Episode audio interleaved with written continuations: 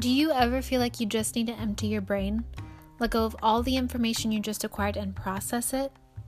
Hi you guys, and welcome back to my podcast, Brain Dump.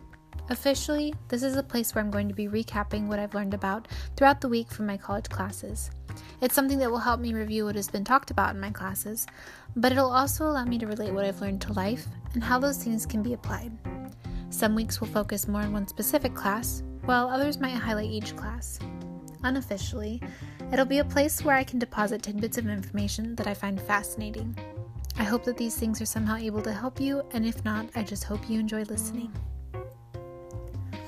Okay, first of all, hi. Welcome back. I feel like it's been forever since I last talked to you guys, and really it hasn't been that long, just like two weeks, but it seems like a lot longer. I think it was the snow and spring break, but I'm not complaining about either of those. Let's take a really quick tangent relating to spring break before we jump back into all the school-related stuff.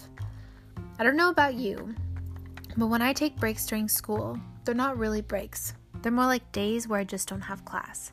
So I go into either two modes. I get nothing done, or I get everything done. As much as it annoys me, I'm an extreme procrastinator. Not by choice, it's just I tend to get more ideas at the end closer to the deadline. That means I fell more into the get nothing done category. I had a really great, grand plan of how I was going to accomplish so much over break. Guys, I was going to be so productive. I was going to get my assignments done.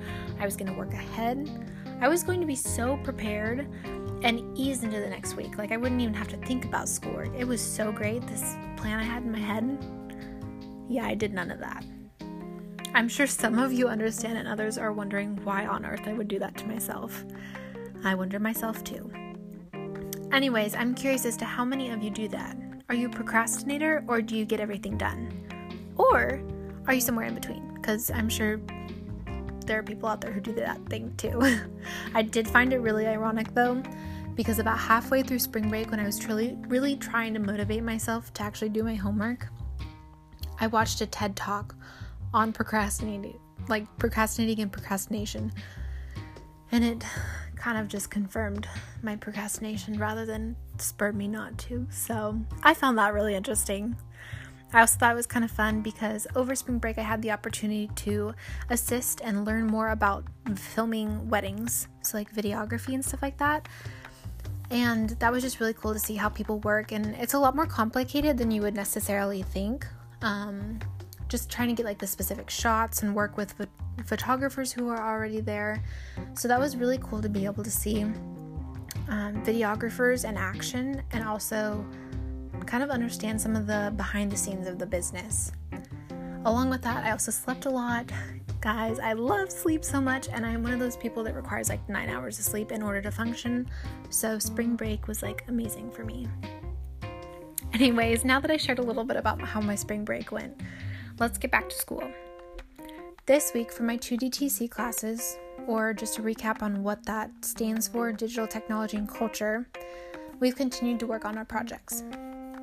I have my marketing commercial that I discussed, I think it was two weeks ago in my last podcast, completely figured out, and I'm running with the, that idea. So I'm no longer worried about that project. As for the second project, where we create market or con- marketing content for a brand or a person, I'm still a little foggy on how it will turn out, but I'm going with an idea I have. I don't know about you guys, but I'm a very visual person, so I do better when I can see the end result in my head and work towards that concept. It's really different, and it's really difficult for me when I can't visualize what I want it to look like, because I struggle with putting a plan into motion, because then I just feel like I'm not actually going to get anywhere. So that's been a little challenging with this project, but I will keep you guys updated on how both of these projects end up turning out, and we present next week. So um, I will bring that information then and just kind of tell you guys what I chose and why I chose it and decide decisions behind them. As for my first English class, we've continued discussing the way our newsletter is going. Right before and over break, we released our surveys for people to take. I created mine on a survey generating website, which was super awesome, really helpful. We only had to have ten questions. And then I proceeded to post it on Facebook. A family member shared the link as well, which was really awesome, because I was I did this in hopes of increasing the demographic that the survey reached. I also shared a link on my Instagram that I'll leave up for twenty-four hours, um, which will hopefully reach a little bit dif- different demographic as well than Facebook. It'll be really interesting kind of to see the results. It's currently, it's anonymous survey-wise, but one of my questions um, asked if it, they, the respondent was male or female. So it's been really interesting to see the percentage that take that. The social media platforms that I used were pretty helpful in reaching various people, and more people ended up taking the sur- survey than I thought would. So that was awesome. And it was really great that it could be, the information could be spread so quickly. The next thing that we had to do was create a field report to help relay this information that we had gathered and predict where the data trends currently indicate the survey is headed. So essentially we were supposed to look at the data that we currently have gathered, um, the ten questions that we have, and just kind of say, you know, this is where I think it's going, this is why I think it's going this way, kind of summarizing it, essentially kind of what a field report sounds like in the midst of it. One of the data trends that I did find really interesting was almost eighty percent of the people who took my survey were female. Now, that's not shocking considering a lot of my close friends or family on Facebook are female, but I did expect a few more males to be in the mix and to be taking it. That also made me question if guys just don't want to take the survey, like maybe they just keep scrolling past it. That may not be the case, but it'd be really interesting to do another survey to find this out. If that were the case, maybe they wouldn't take the survey then either, so who knows. Within that report, we also covered things that we did expect, questions that we might have, that might have come up with it, and that we might have, and how well we're sticking to the schedule that we originally created in our proposal.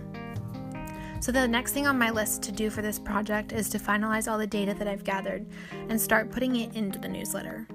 I have an idea of what I want my newsletter layout to be. Now I just have to pick a specific format. So we have to figure out how we want our newsletter to appear.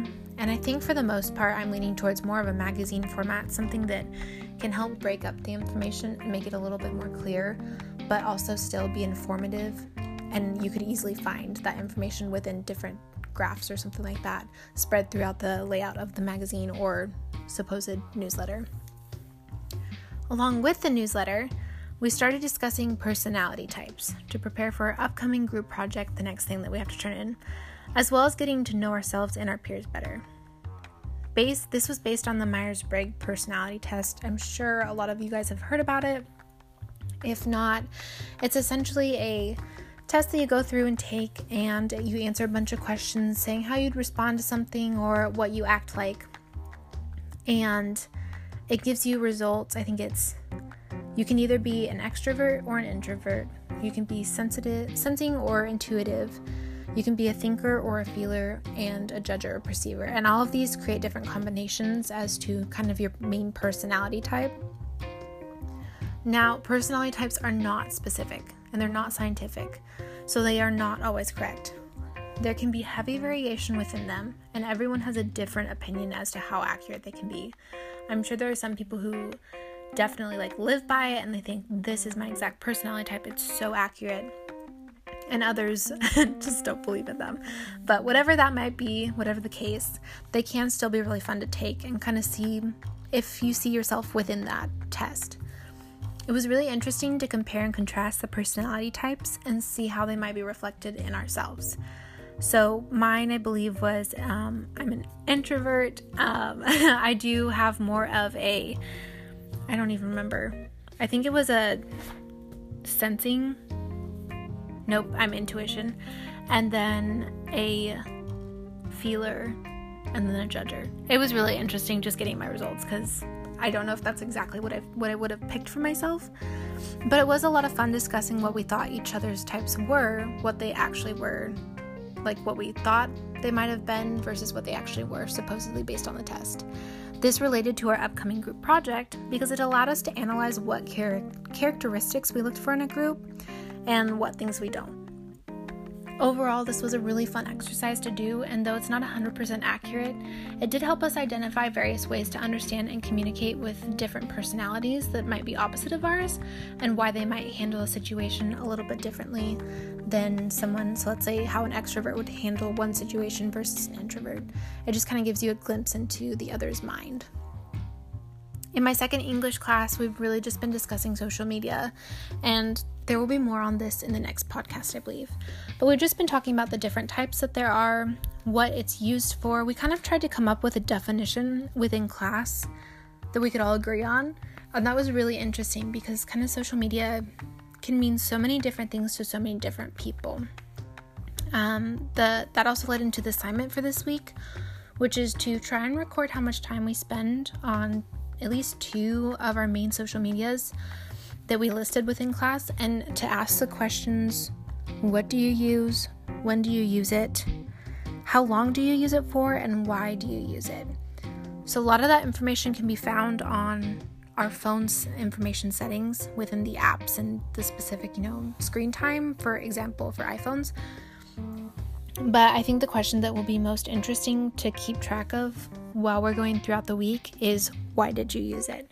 And I'm finding a lot of the time I tend to go on social media because I'm bored or procrastinating. So, anyways, I will keep you guys updated on what these projects continue to look like. I will try to keep you updated on the social media experiment and just see how that goes. Um, but yeah, I will talk to you guys next week. Bye!